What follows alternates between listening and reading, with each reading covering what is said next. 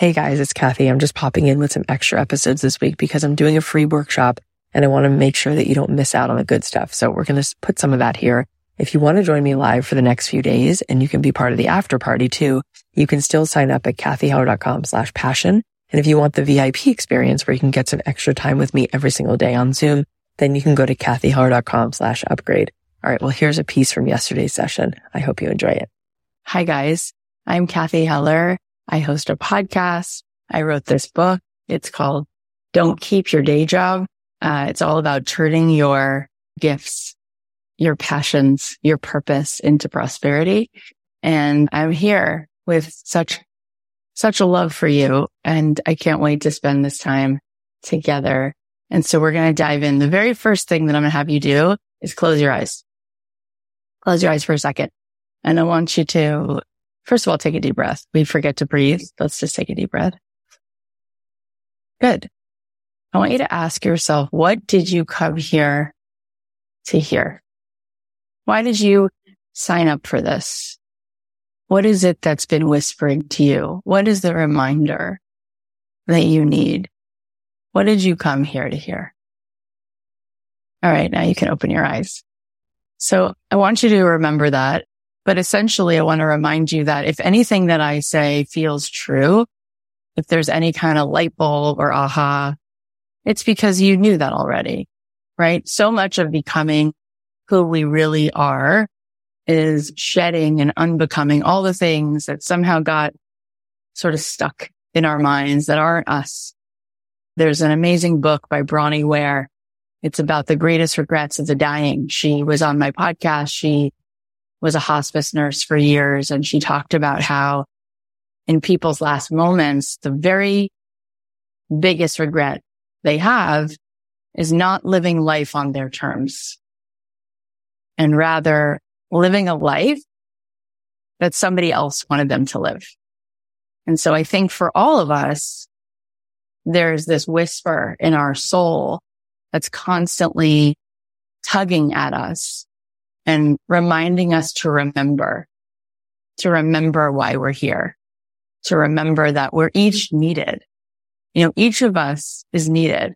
A good example I like to use, I have three daughters and they love to do puzzles, especially my youngest who's seven.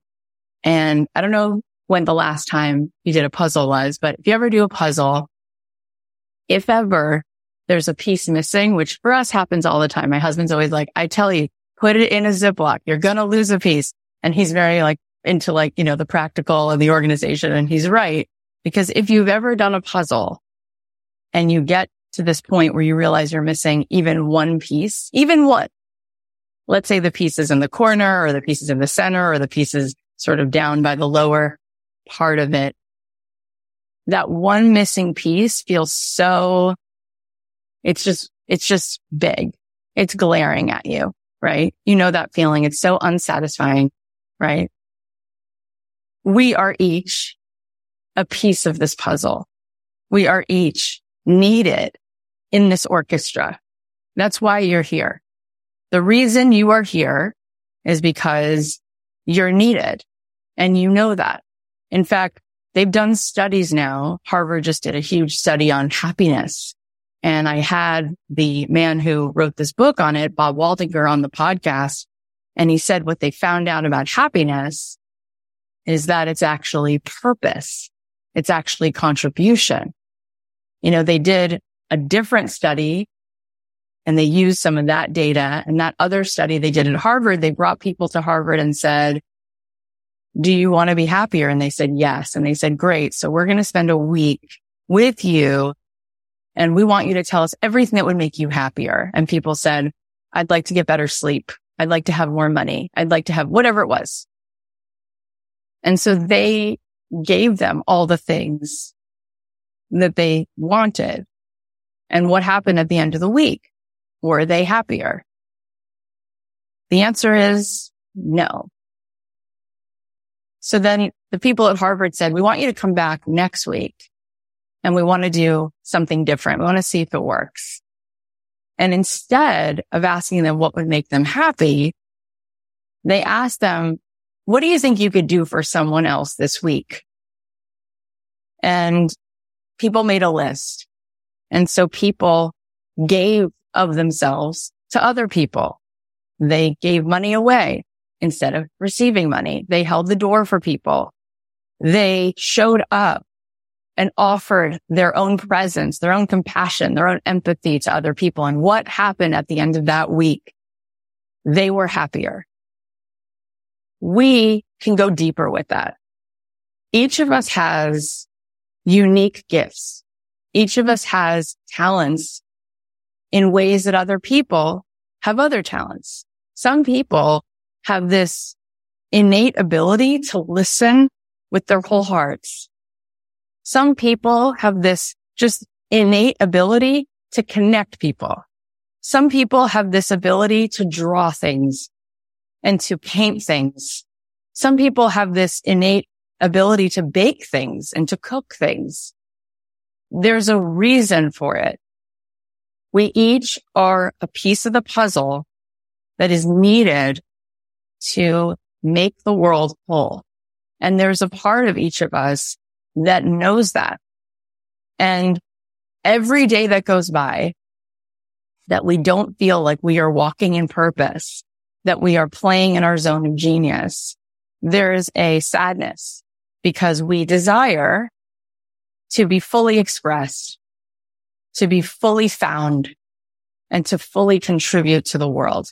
So what I'm here to do is to help sort of take your sunglasses and clear off the dust so you can see clearer to help you see further, to help widen your perception so that you see reality as it actually is. So often when I meet people and they tell me that they want to be more fulfilled and I ask them, what is it that they want? So often there are these two giant limiting beliefs that keep people in the same hamster wheel. One of those beliefs is the belief that I am not enough. Sure. I wish I could be writing books. Sure. I wish I could open a bed and breakfast. Sure. I wish I could be like Rachael Ray, but I am not enough. Here's how I am deficient. So one of the main beliefs that keeps us from living in our purpose is not feeling like we are enough, not expert enough, not ready enough, not prepared enough, not certified enough, not enough. The second belief that is fake news is it's not possible. It's not possible. Your brain will look for the evidence of whatever it is you tell it. So if you hmm. tell yourself something like all people in Los Angeles are superficial, then your brain will show you evidence that everyone in Los Angeles is superficial. But if your brain said something to you like all people in Los Angeles are super spiritual, your brain would show you the evidence of that. You're like, oh yeah, LA has all these yoga studios and green juices. And I'm making all of these things up, obviously, but my point is the same. Your mind will show you the evidence of whatever you tell it is true. And so this week, what I want to do with you is help you see clearly all that is possible and all that you are. I want to remind you of what you already know, but I want to help you see further than you saw before. And I just want to let you know that we do workshops like this about four times a year for different kinds of things. And this is sort of my favorite thing to do in the world. Short of like being with my kids and my husband and, you know, hanging out on the couch. This is my second favorite thing to do. More than anything, more than shopping, more than going to a movie, more than taking some amazing trip. I'd rather be with you guys. So we do these workshops and these workshops are meant to give you this renewed sense of courage, this renewed sense of clarity and action that you can take. And so we're going to have a lot of fun together. And for some of you, this is going to fill you up and you're going to be on your way and maybe you'll just hang out with me by listening to my podcast, which by the way, it's free. It comes out two to three times a week. And we've done 800 episodes and we've interviewed some of the most amazing people in the world, like Deepak Chopra and Marianne Williamson and Matthew McConaughey and Harry Connick Jr. And all these people just want to shower you with love and ideas. And it's such a good thing. And I'm so grateful I started that show. So some of you will just hang out with me there. And some of you are going to say, Cass, I want to be in this with you. And by the end of this week, I will tell you all the ways that I coach people and all the ways that we have programs and retreats. And if that's something that you guys want at the end of this week, I will be sure to tell you all about that. But for now, I'm hoping that this week alone provides you with the clarity and insight and guidance and action for you to be in a better place at the end of this workshop than you felt like you were. So I'm so glad that you're here. So let's begin. Let's begin with a concept called Ikigai. If you've been hanging out with me, then you do know this word. If you've been reading a lot of good books, then you do know this word. Ikigai is a Japanese word and it is such a beautiful way of understanding our assignment in life, right? We've all been given an assignment and that assignment is to live into our potential and to serve the world with our unique capacities. Ikigai is the combination of three points. It's where three things intersect that allows us to have the clues as to what it is that God assigned for us. Each one of us was given this assignment. Each one of us is called to step up and to offer the world our uniqueness. This is how we understand it from a Japanese perspective. What is those three things? What are they? Number one, what are you good at? Number two, what do you love to do? Number three, here's the kicker. What does the world need most? Where those three things come together is what you were assigned. Now, number one, I said, what are you good at? Number two, what do you love? Why? Because if there's something you're good at, but you don't love it, that's not your ikigai. Some kids are really good at math, but they might not love it. So maybe being a CPA is not their purpose in life, right? Some kids love maybe playing the bassoon, but they're not that good at it. So maybe that's not their purpose in life, right? It's where these three things come together. It's where these three things come together. And so I want to ask you if you have a pen and paper right now, I want you to think about if you didn't listen to the fake news in your head that tells you that you're not good enough, that things aren't possible. And if you could just be coming from that intuitive place, what would be five dreams, five dreams that you would have if you could just kind of blurt them out? What would be five dreams what would it be? Would you be travel writing, opening a bed and breakfast in the south of France, having a clothing line, uh, being a podcaster? What would be five dream lives? Just write those down. What would be five? Five things. And maybe there's only one. Maybe there's only three. Doesn't matter. I'm just curious because there is something in there. So I want you to write that down. And if anyone feels like sharing in the chat, please do. So writing her book, charter a cruise ship for life coaches, helping kids and adults navigate through trauma and find good in the bad. Hi, Oswald. Oswald said, I'm good at writing and photography. I love to tell stories. The world needs hope, light, and resilience in heavy times.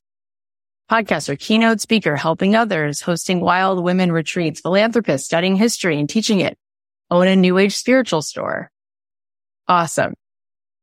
So one of the reasons I started my podcast is because I wanted to show people evidence of what's possible.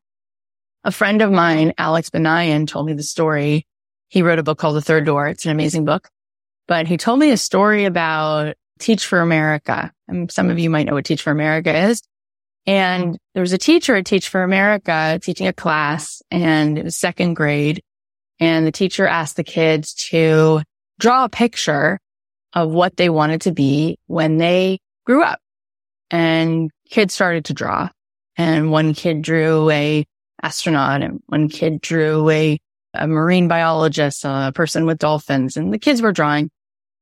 There was a kid at the back of the room who wasn't drawing anything. And the teacher walked over and said, Jake, what's up? And he's like, I can't think of anything. And so she said, you know, whatever she could say to be encouraging. And she walked away and Jake drew something.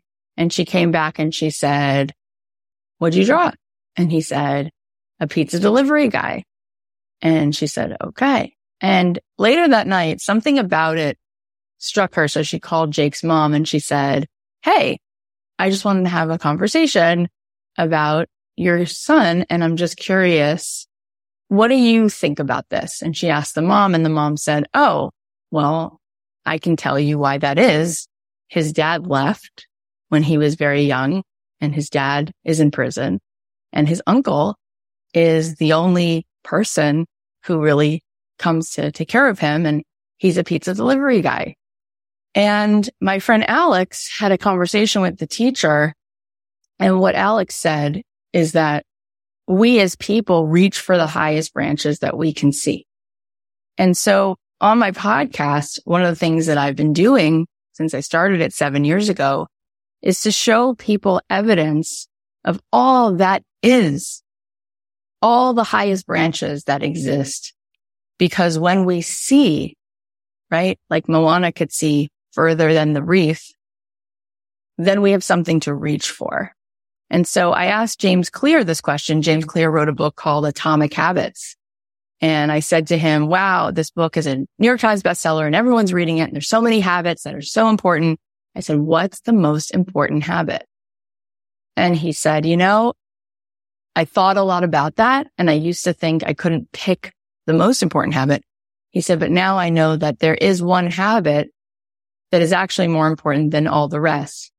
And that is who you spend time with.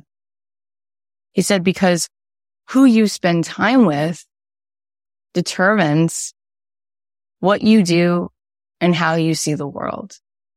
I don't know how many of you have been watching this incredible documentary that Dan Buettner put out. It's all about living into your hundreds. It's all about the blue zones. I had Dan Buettner on the podcast and he's such an extraordinary human being. And he used to work for National Geographic and he went all around the world looking for the communities where they had the largest population of people living in their hundreds. And he wanted to understand what were the things that they all had in common. And what they all have in common, there's a few things. He breaks them down into like five categories, but there's a sense of contribution and purpose. And there is a way in which the outlook is incredibly positive. In fact, we now know that disease is caused, every disease is caused by inflammation in the body.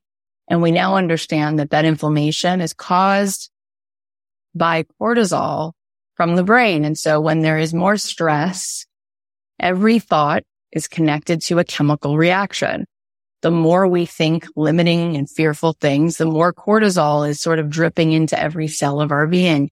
The more we open up our capacity to perceive from a place where we have an open heart and an open mind, we lower the cortisol, we lower the inflammation and we start to literally biologically have an upgrade.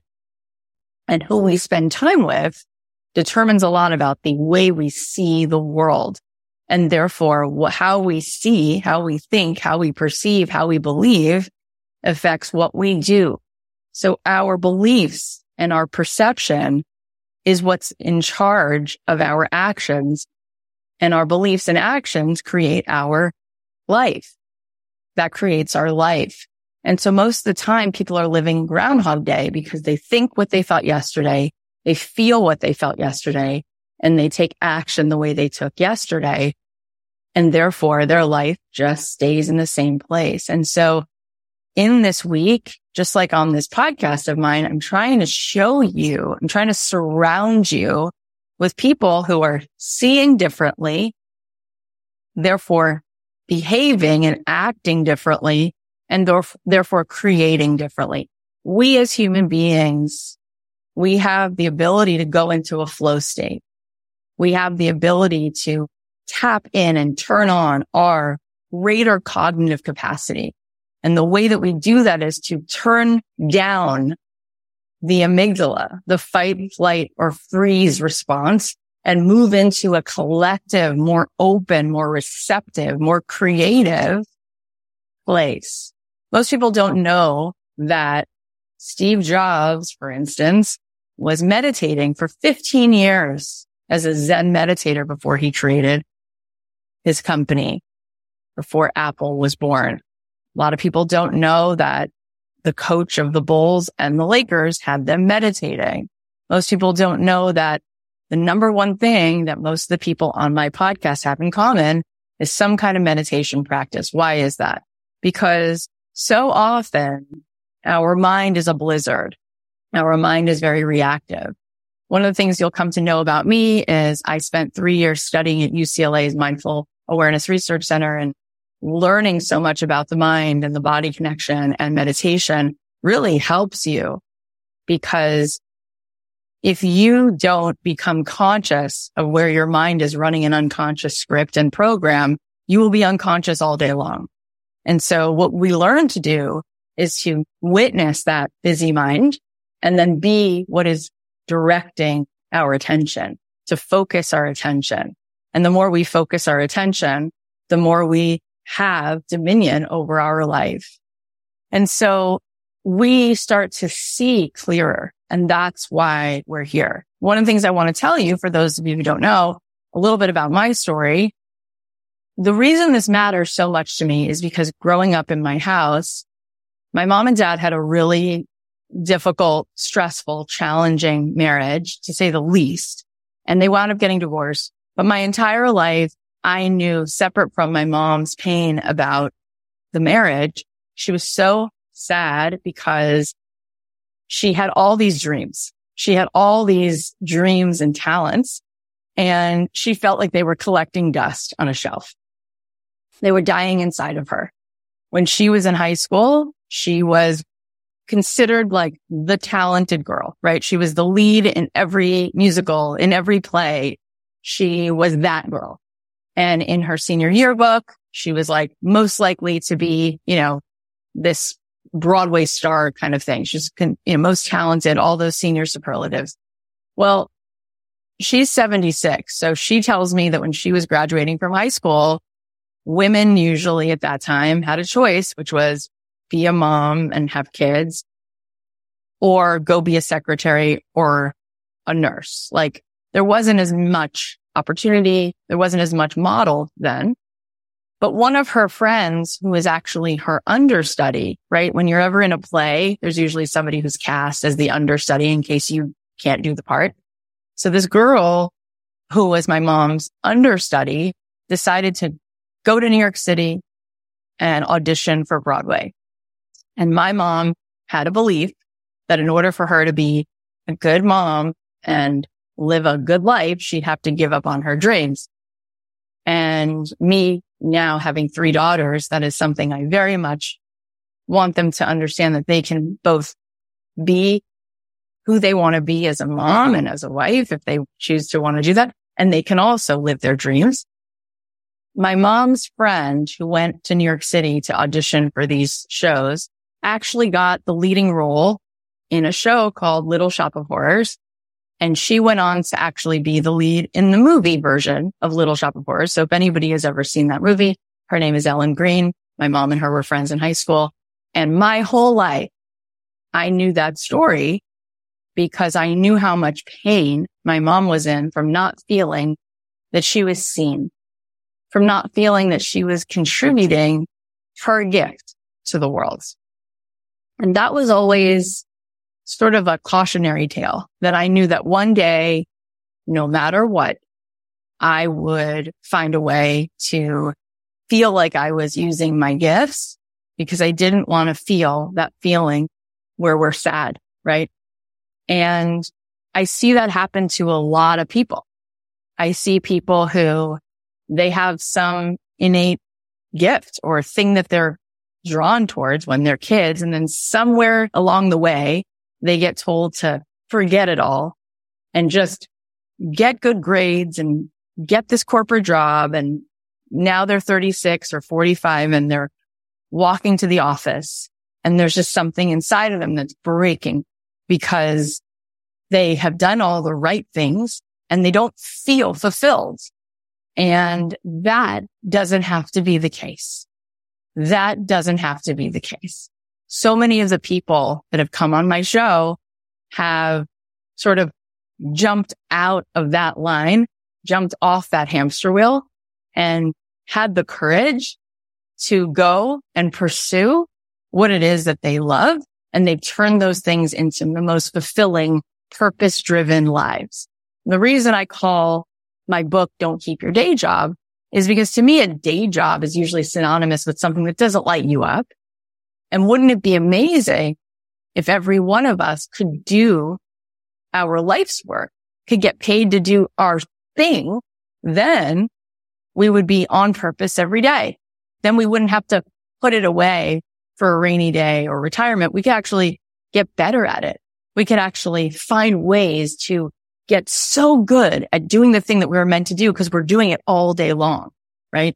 And so what happened for me is I wound up coming out to Los Angeles with this dream of having a record deal. I always loved to sing and I always loved to write music since I was a kid.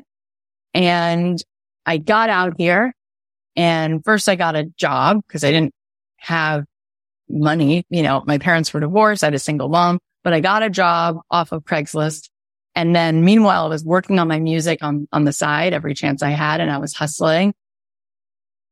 And I wound up writing mediocre songs and those mediocre songs got better. And finally I got a record deal. I was actually sitting with Lady Gaga at Sunset Sounds and she was recording paparazzi. And I had just gotten this invitation to come to Interscope and I was working with Ron Fair and they were asking me what I wanted from Starbucks and I couldn't believe it. And it was real. And we had my songwriter friends and I had created this demo, which was pretty amazing. And I remember we wrote this song called Turn the Sunshine On and it had brass horns. I couldn't believe it. And my voice is a little bit like a combination of Natalie Merchant meets Colbie Caillat. It was like that kind of a voice. Anyway, so here I was and wind in my hair. And about six weeks later, I was driving on the 405, which is where most people spend most of their time in LA. And I got a call from Ron Fair and he's like, Oh, you're in the car. Call me when you get home. And I was like, no, I want to talk now. So I get off the freeway at like Bundy and Olympic and I pull over and he says, listen, you have so much talent and we don't feel certain that these songs are radio singles. They're better suited for like a soundtrack of a movie. And I don't think that we're going to go ahead and put this record out, but I wish you all the best. And I sat there in that car and I was crying and I thought, what am I going to do now? What am I going to do now? And so with a lot of sadness, I thought, oh, this is what everybody told me that one day this is what it means to grow up and be real and let it go, be practical. And so that's what started to happen in my brain.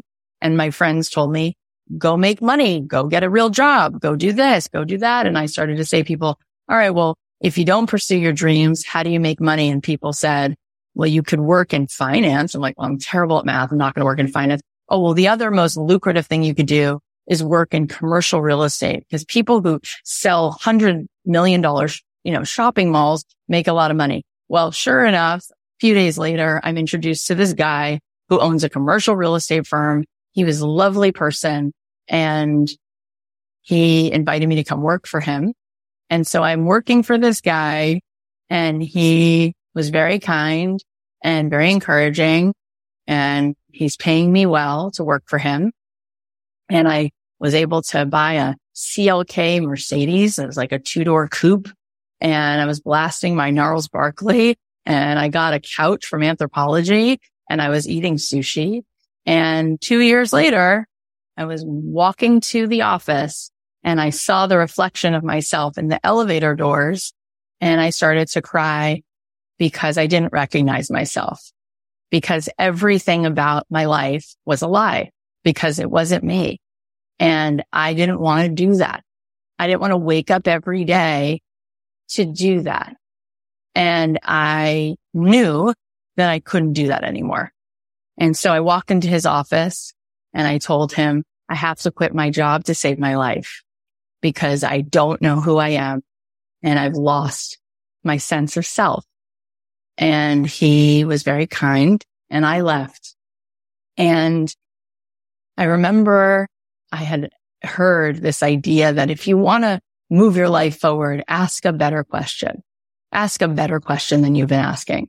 And so I wrote on a legal pad, is there any other way for me to do music? Is it record deal or nothing?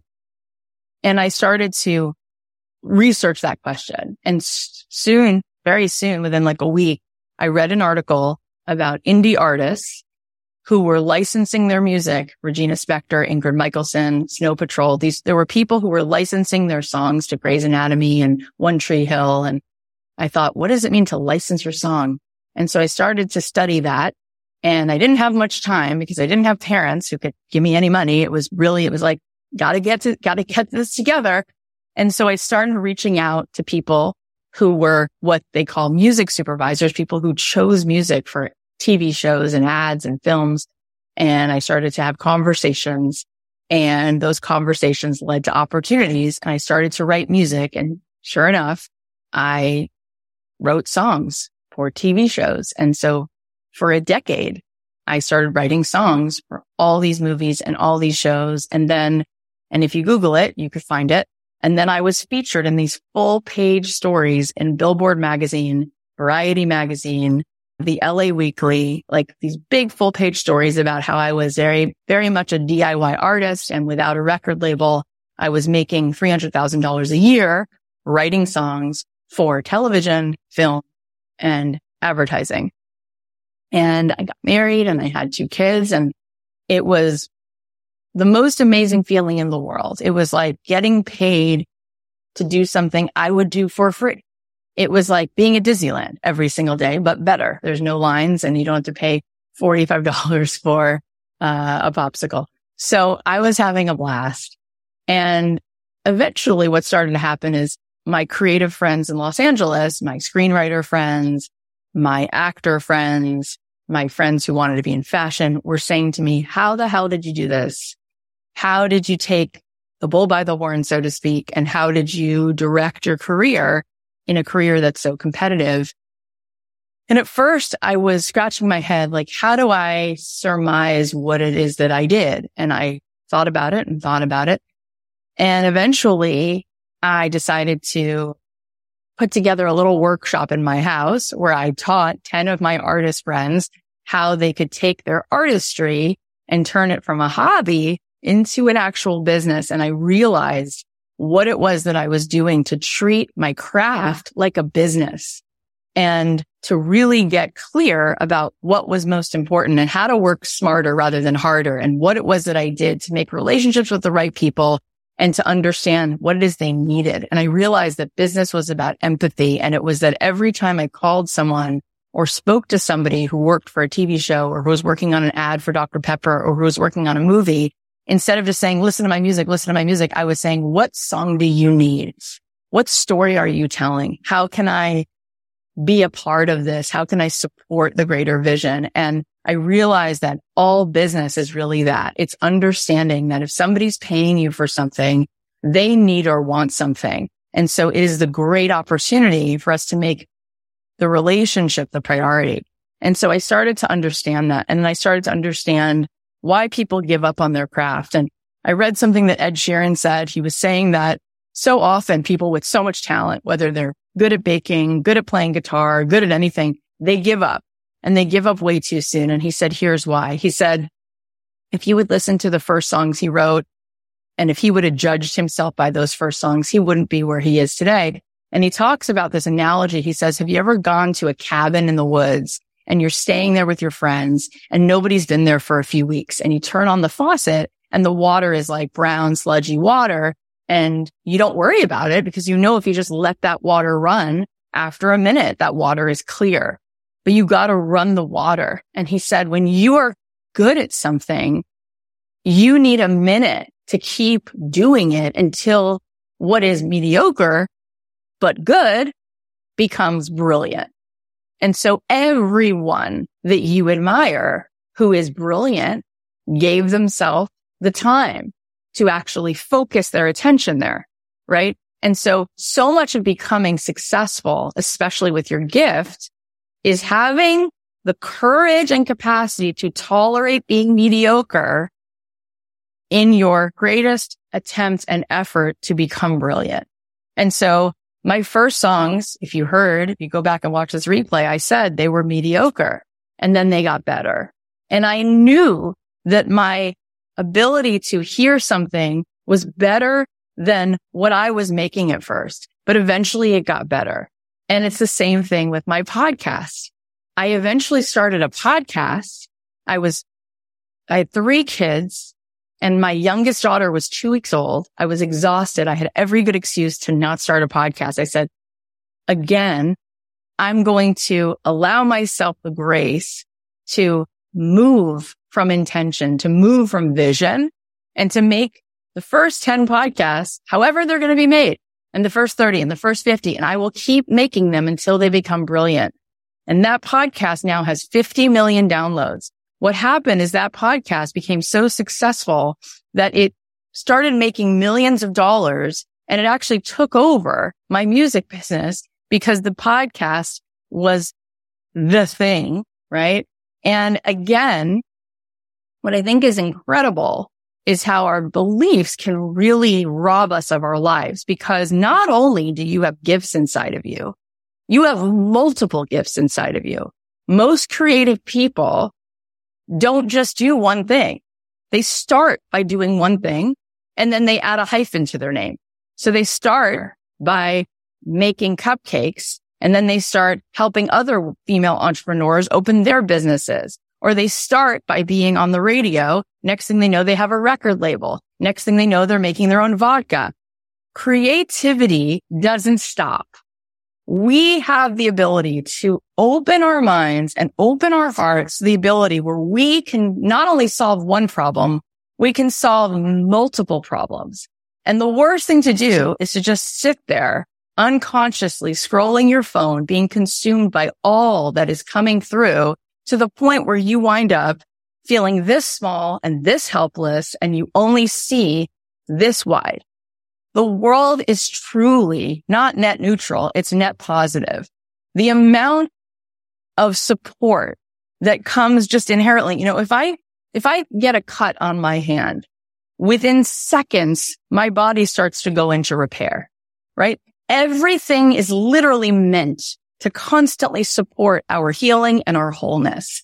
And so you have so many gifts. You know, I asked Julia Cameron, she wrote a book called The Artist Way. She's been on my podcast twice. It's a phenomenal book. And it's all about recovering your creativity. And I asked her, why do you think so many people don't live in their creativity? And she said, I'll tell you why. She said, have you ever been in a preschool classroom and have you ever seen a preschooler who's not creative? The answer is no. Every kid wants to get into it. Every kid is willing to get paint in their hair, sand up their nose because all they want to do is create. We are creative. And I mean, creativity is everything. It's not just painting. Creativity is starting any business. It's solving any problem. Creativity is finding any new way to innovate and move the world forward. We are creators. We came to the world to create. And she said, but here's what happens. Those preschoolers are wide open and all they want to do is be in alignment, creating and solving problems and finding new ways to, to be on this great adventure and, and, and, and being willing to add their ideas.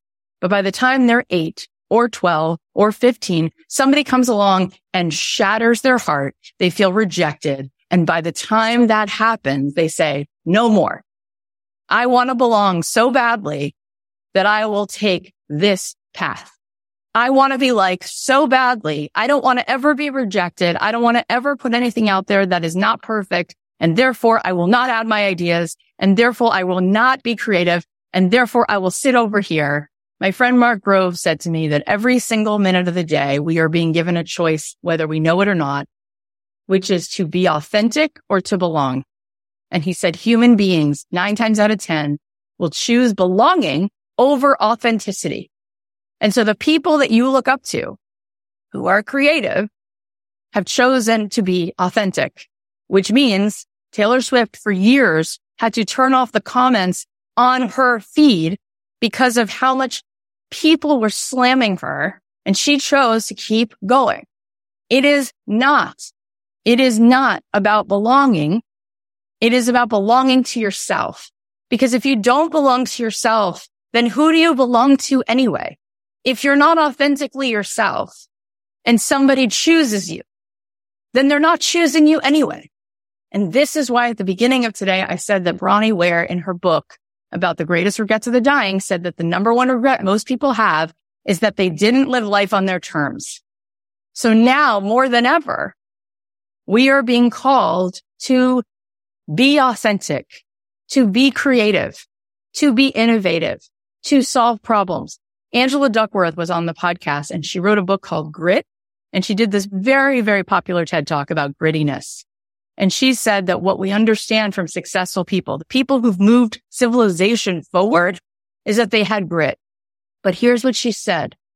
She said when they studied grit, which they now know is resilience, here's what they understand. The number one thing, the number one thing that correlates to grit, to resilience is optimism.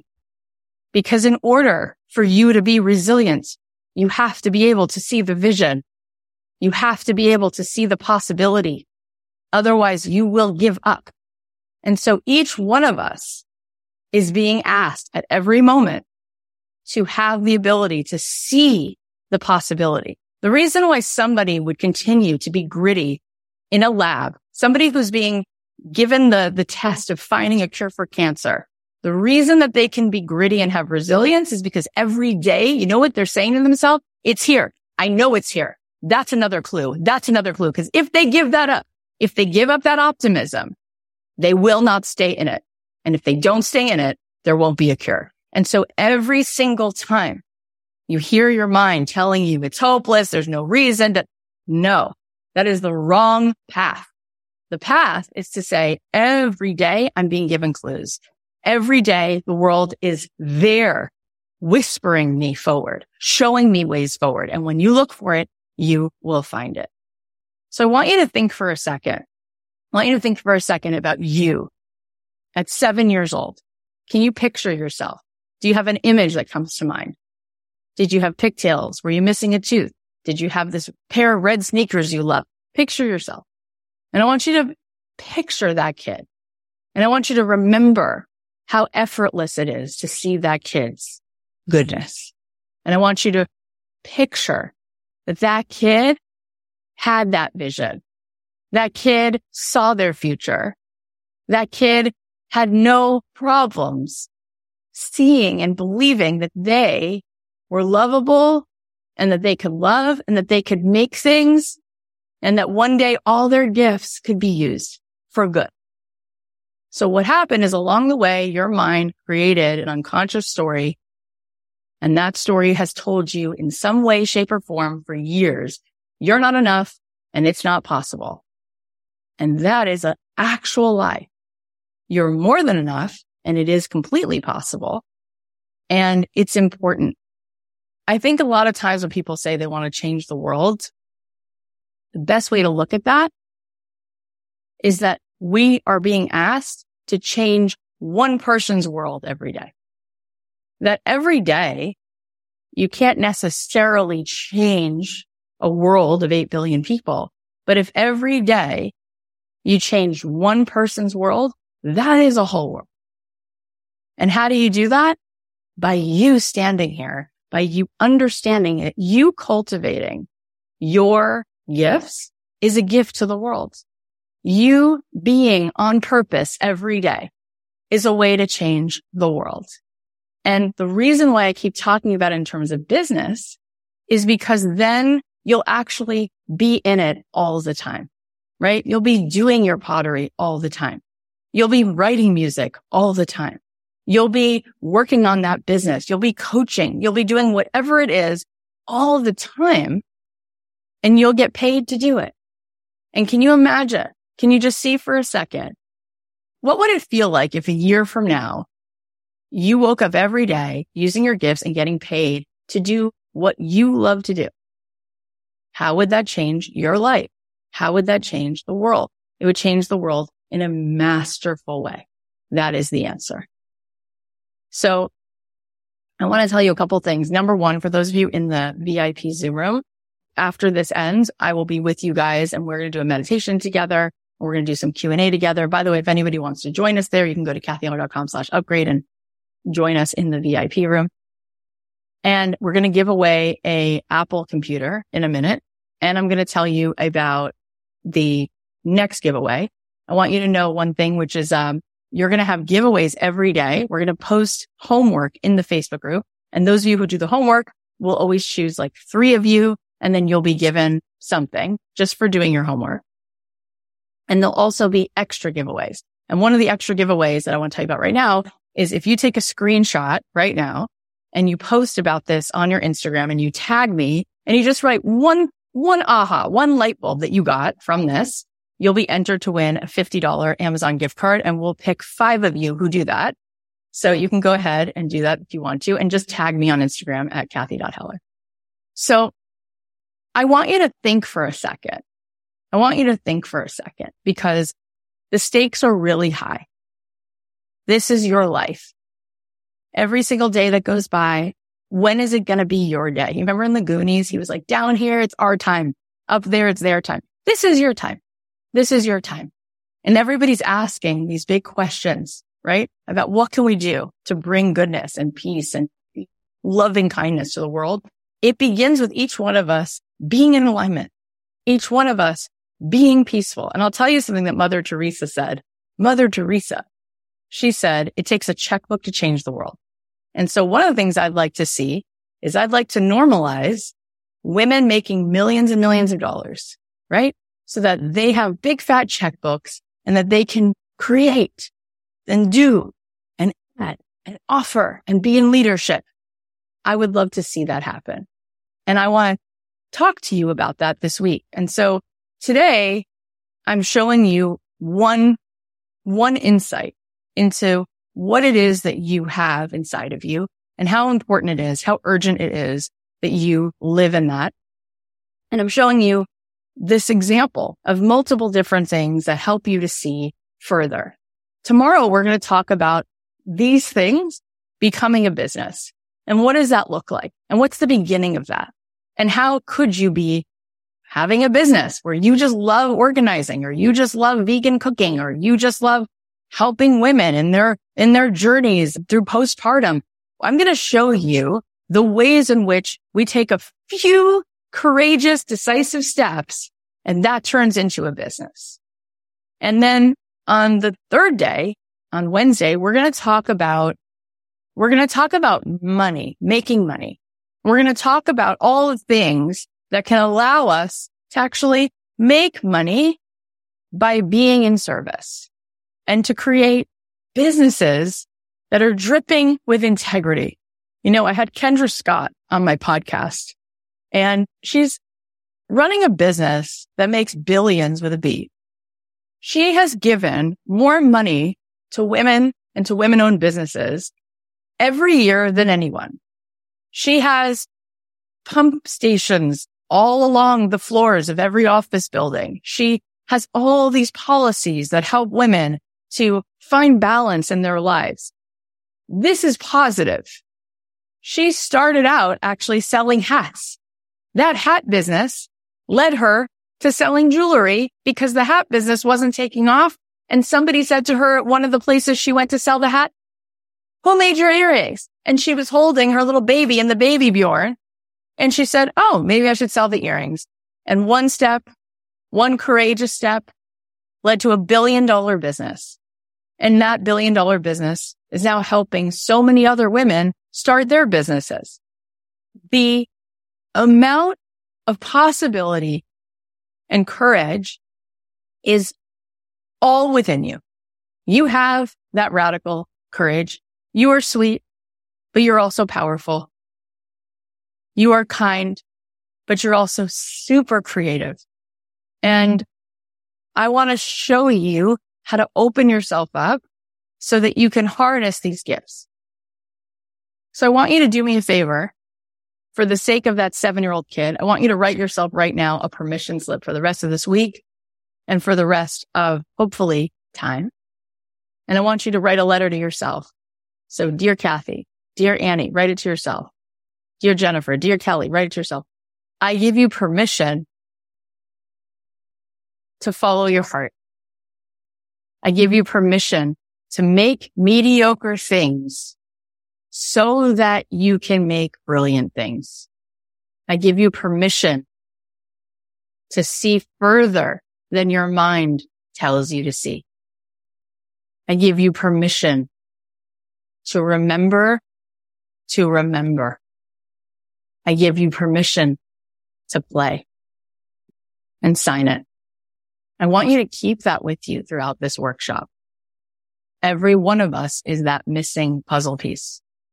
Every one of us. You know, when I was in college, I wound up going on a trip to Jerusalem for three weeks and I stayed there for three years. And I remember my rabbi said to me, we are each a masterpiece, a piece of the master. There's just this oneness and each one of us is needed in this orchestra. And it doesn't matter if you're the triangle or you're the piano or you're the guitar. Every single instrument plays a different note. And every single one of us has something unique.